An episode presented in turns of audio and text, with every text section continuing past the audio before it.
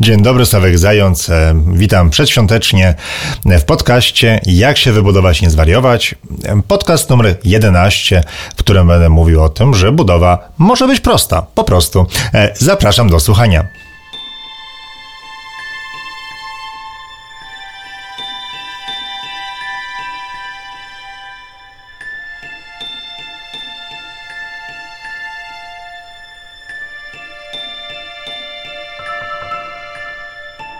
Dzisiejszy odcinek będzie trochę luźniejszy. Takie mam po prostu natuch myśli, chciałbym coś po prostu opowiedzieć. E, No bo wiecie, napisałem e, jakiś czas temu książkę, wydałem ją we własnym zakresie, za własne pieniądze. E, Zacząłem pisać artykuły na blogu, a to wszystko po to, aby każda osoba, która chce się wybudować, miała jakieś miejsce, w którym znajdzie, no jak nie wszystkie, to przynajmniej większość informacji. E, W tej chwili na blogu jest kilkadziesiąt artykułów e, i tak sobie czasami myślę, że jak ktoś przeczyta je wszystkie, kupi moją książkę, przeczyta ją całą i będzie się stosował do zawartych w niej rad, no to budowa domu odbędzie się bez nadmiernego stresu, będzie po prostu wszystko w porządku. I złapałem się na takie myśli, że, no, że inne osoby, które nie trafiły na moje publikacje, będą miały gorzej. A to wcale nie jest prawda. E, oczywiście no, na blogu są wartościowe treści, książka jest bardzo e, przyjemna i, rzeczywiście przydatna, e, natomiast można sobie poradzić bez niej. I no, mówię to dlatego, że ostatnio spotkała mnie taka, taka może nie, nie jest to śmieszna sytuacja, ale mnie dała mi trochę do myślenia. E, Może powiem od początku. E, Ponad rok temu rozmawiałem z moim dobrym znajomym o budowie domu. Zamierzał budować dom, miał jakieś tam pytania do mnie e, na temat kosztów, przygotowania i tak dalej. No i poświęciłem mu jakiś czas, może łącznie z 2-3 godziny. No ogólnie rzecz biorąc, niedużo mu pomogłem, odpowiedziałem po prostu na wiele jego wątpliwości, ale przecież dużo zostało jeszcze do wyjaśnienia. Znajomy wiedział, że no, napisałem książkę i postanowił po prostu zacząć budowę domu. I e, budowa domu wiem, że się zaczęła w tym roku. Tak czekałem, czekałem, czekałem, znajomy nie kupił mojej książki, tak myślę, no hej, no ale dlaczego? No kup moją książkę, będziesz miał łatwiej. No ale jakoś nie mieliśmy ze sobą kontaktu. I go zaczepiłem e, e, parę dni temu, jak tam w ogóle budowa, e, na jakim jesteś etapie. A on mówi, że no właśnie się przeprowadzają. No ja pierwsza myśl, no ale jak to, jak to be- bez mojej książki w ogóle, no, no weź przestań. No i tak zacząłem pytać w ogóle, jak tam budowa, co było nie tak, albo jakieś, jakie masz wnioski. No i powiedział coś, co mnie zaskoczyło, a mianowicie powiedział, że budowa była łatwiejsza niż przypuszczał. E, No i zapałem się na takie myśli, że e, od kiedy prowadzę bloga, siłą rzeczy napotykam na dużo pytań i dużo problemów związanych z budową domu. Dostaję od Was dużo pytań na temat, na tematy przeróżne. E, Czasami te pytania są łatwiejsze, czasami trudniejsze. Analizuję umowy, analizuję różne e, I e, sam się wpędziłem trochę tak, takie myślenie, że o jest źle na tym, e, w, w Polsce jest bardzo źle e, się budować i w ogóle beze mnie to, to będzie, będzie miał każdy wielkie problemy. A co nie jest prawdą, ponieważ e, no, moja książka trafiła do tej pory mniej więcej do 2000 osób. E, Blog oczywiście czyta e, ileś tam więcej, no, ale dalej jest to jakiś tylko procent osób, które się budują, a przecież e, ogromna e, liczba e, osób, która się buduje, która nie zna mnie, mojego bloga czy książki, e, przy budowie domu nie ma jakichś tam większych problemów. E, No i tak zacząłem o tym myśleć, e, dlaczego, albo co wyróżnia osoby, które budują się mm, e, i nie mają przy tym problemów. I mam takich, takie jedno, a może nawet dwa takie przemyślenia. Po pierwsze, osoby, które gładko przechodzą przez budowę, To są zwykle osoby, które mają już jakieś doświadczenie z pracą z ludźmi. E, Na przykład e, są osobą, która ma klientów, bo z klientem trzeba umieć porozmawiać, z klientem trzeba umieć wynegocjować dobrą stawkę. Na przykład, e, trzeba podpisać z klientem dobrą umowę. E, i jeżeli ktoś współpracuje z, z klientami bezpośrednio od kilku lat e, na przykład, to przez budowę przejdzie łatwiej niż osoba, która nigdy takich rzeczy nie robiła. E, Może być to też w drugą stronę, możesz być klientem dla kogoś, E, możesz zlecać dużo rzeczy, mieć jakichś podwykonawców e, i też wchodzą właśnie w grę jakieś negocjacje, rozliczenia, pilnowanie wykonawców, aby zrobili rzeczy w terminie. No i jeżeli ktoś ma takie doświadczenie zawodowe, to będzie miał po prostu łatwiej, będzie bardziej ostrożny, będzie na więcej rzeczy zwracał uwagę i więcej rzeczy przewidywał niż osoba, która na przykład pracowała całe, całe życie w jakiejś pracy, gdzie nie za bardzo miała styczność ani z klientami, ani z wykonawcami w mojej pracy zawodowej, a ja prowadzę biuro tłumaczeń ATET e, w Warszawie. Prowadzimy już to biuro tłumaczeń ponad 14 lat i mam wykonawców, którzy współpracują z nami właściwie od samego początku. E, ostatnio rozmawiałem z moim e, super tłumaczem Maćkiem, który pierwsze zlecenie dostał od nas w 2006 roku.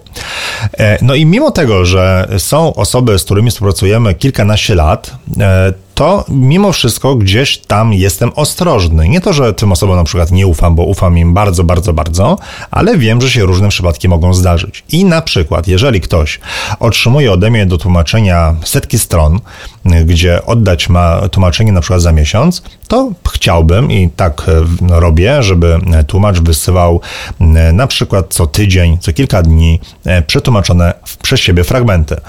To nie dlatego, że ja mu nie ufam, tylko po prostu dlatego, że się rzeczy różne zdarzają.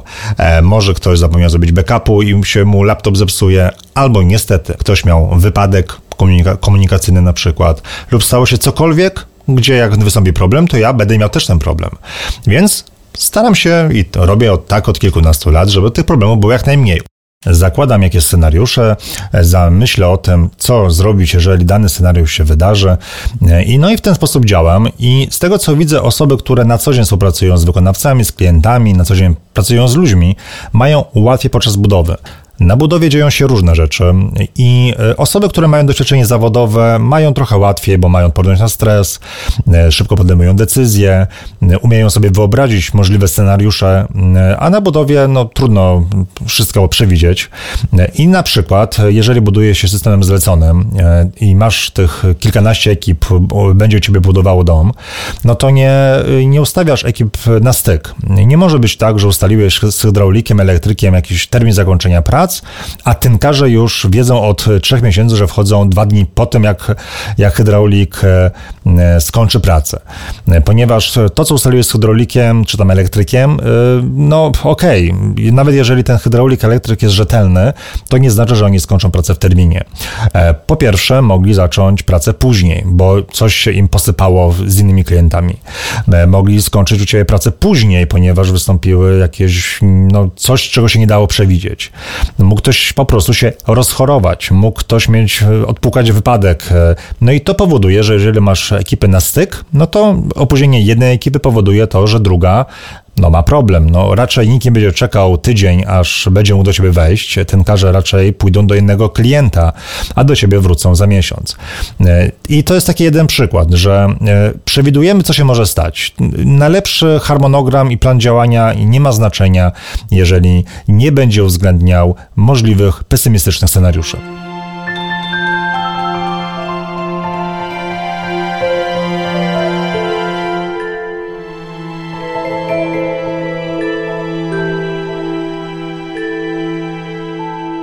Drugą grupą ludzi, która przechodzi przez budowę trochę łatwiej niż inni, e, to są osoby, które mają takie mało szczegółowe wyobrażenie o swoim przyszłym domu. I żeby była jasność, ja jestem taką osobą. Ja e, odpowiedziałem sobie na wiele ważnych, dużych pytań przed budową domu, ale nie wchodziłem za bardzo w szczegóły.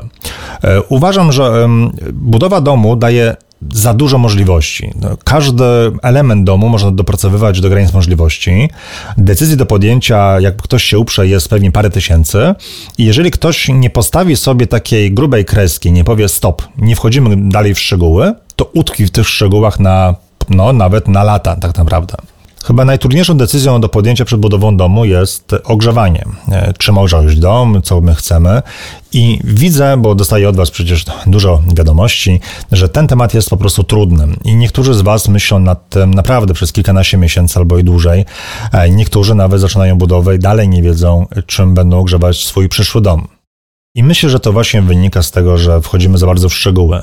E, no bo jeżeli mamy kilka rozwiązań, z których jedno jest znacznie lepsze od drugiego, to raczej decyzja jest prosta. Wybieramy to lepsze rozwiązanie.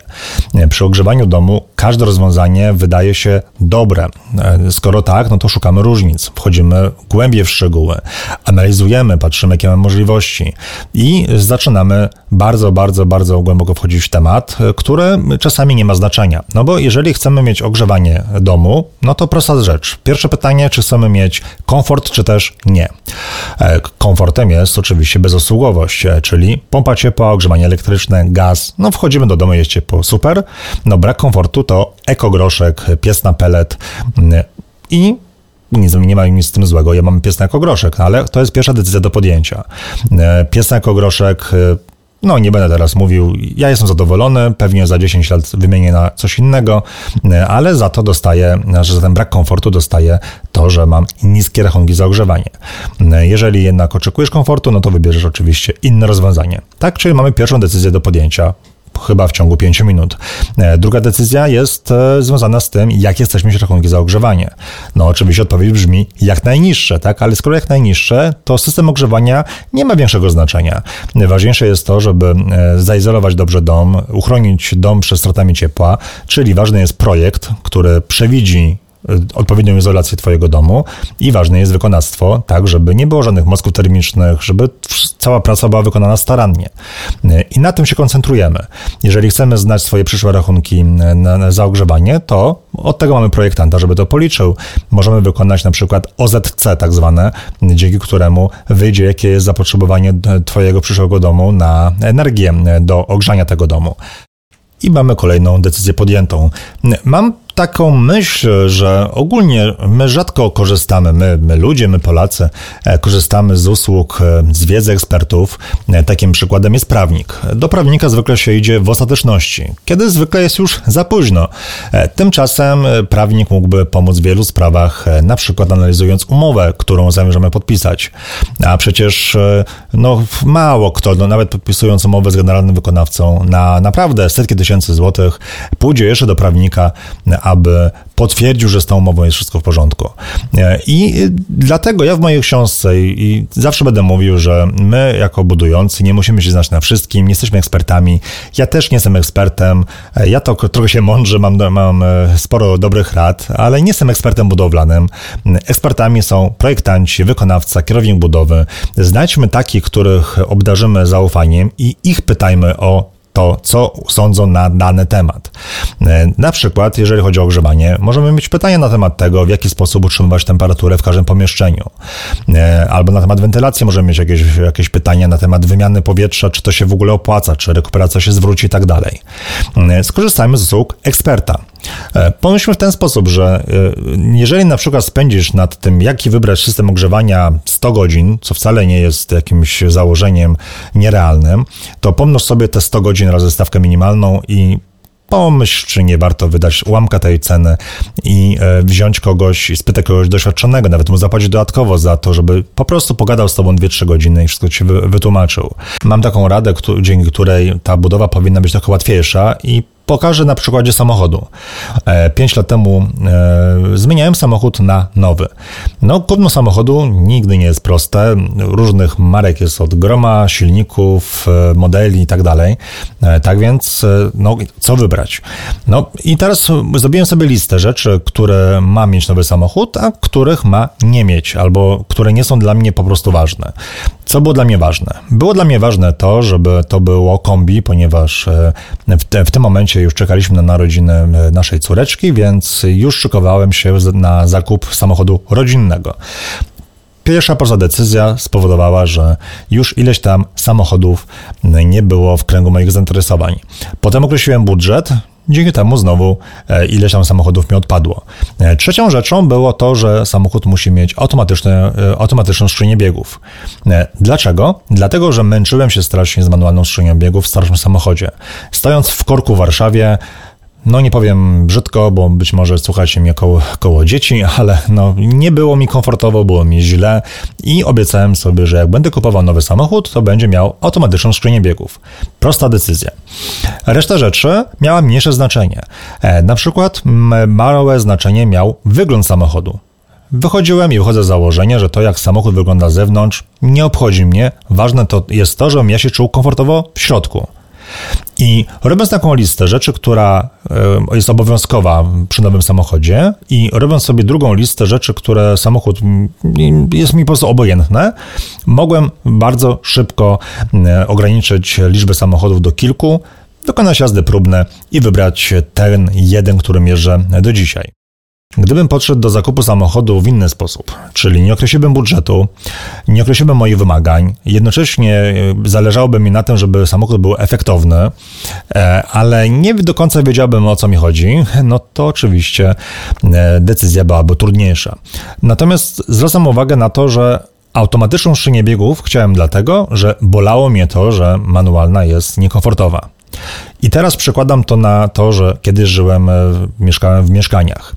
W tych mieszkaniach zawsze było ogrzewanie grzejnikowe. Nigdy przez te 20 parę lat nie przyszło mi na myśl, że fajnie byłoby mieć ogrzewanie innego typu. Po prostu nie miałem takiego, takiej potrzeby. Myślę nawet, że gdyby nikt nie wymyślił ogrzewania podłogowego, to by nawet mi go nie brakowało. Mam w domu ogrzewanie podłogowe, ponieważ byłem w domach, w którym ono było, spodobało mi się, uznałem, że jest to po prostu świetne rozwiązanie i dlatego mam je w swoim domu. Innym przykładem jest wentylacja. Mieszkając 20 lat w różnych mieszkaniach, także w blokowisku, oczywiście miałem wentylację grawitacyjną. Przez ponad 20 lat nie wpadłem na myśl, że może by warto mieć jakąś inną wentylację, albo że czułem się źle w moim domu i trzeba byłoby coś zainstalować dodatkowego, albo nie wpadłem na to, żeby mieć jakąś wentylację z odzyskiem ciepła, żeby mieć niższe rachunki. Nie, to nie był dla mnie ból. Wentylacja była dla mnie czymś naturalnym. W związku z tym przy nowym domu, gdy budowałem dom, wiedziałem, że nie potrzebuję wentylacji mechanicznej bo wentylacja grawitacyjna jest mi wystarczająca, nie potrzebuję czegoś ekstra. Prosta decyzja. I Moją dobrą radą jest to, żeby zrobić sobie listę. Lista rzeczy, które muszą być w domu. Po, prostu czujesz się z tym źle obecnie, chcesz, żeby w domu było lepiej, więc to musi być. A drugą listę rzeczy, która jest ci obojętna. E, kolejnym przykładem jest to, że nigdy nie miałem potrzeby zmieniać temperatury e, danych e, pomieszczeń. Nie miałem potrzeby zmieniać temperatury w kuchni, oddzielnie w salonie, w łazienkach itd. Tak I nie mam tego w tym domu. Nie myślałem nad czujnikami różnymi, nie myślałem nad tym, jak mogę tą temperaturą regulować niezależnie w każdym pomieszczeniu. I wiecie co? Mieszkam 7 lat i dalej nie mam takiej potrzeby. Jest mi po prostu dobrze. Czyli mam wentylację grawitacyjną, Owszem, mam ogrzewanie podłogowe, ale mam też kościelny jako groszek. E, nie mam żadnej możliwości regulacji temperatury takiej na, na przycisk na przykład, bo ogólnie mam, bo mam możliwość regulowania temperatury podłogówką. E, natomiast nie jest to wcale łatwe i nie miałem ani razu potrzeby w ogóle zmieniać czegoś takiego, ponieważ e, regulacja została wykonana na samym początku, przed jeszcze zamieszkaniem i tak to działa od 7 lat. I tutaj jest to ważne. Im bardziej wchodzisz w szczegóły, tym gorzej. Jeżeli e, czujesz, że, jest, że, ta budowa cię przerasta, że tych decyzji masz za dużo, rozdziel te rzeczy, które musisz mieć w swoim domu i zrób sobie drugą listę rzeczy, która powinna być ci obojętna i zajmij się nimi, ale tak w drugiej albo trzeciej kolejności. Podejmowanie decyzji bardzo ułatwia określenie budżetu.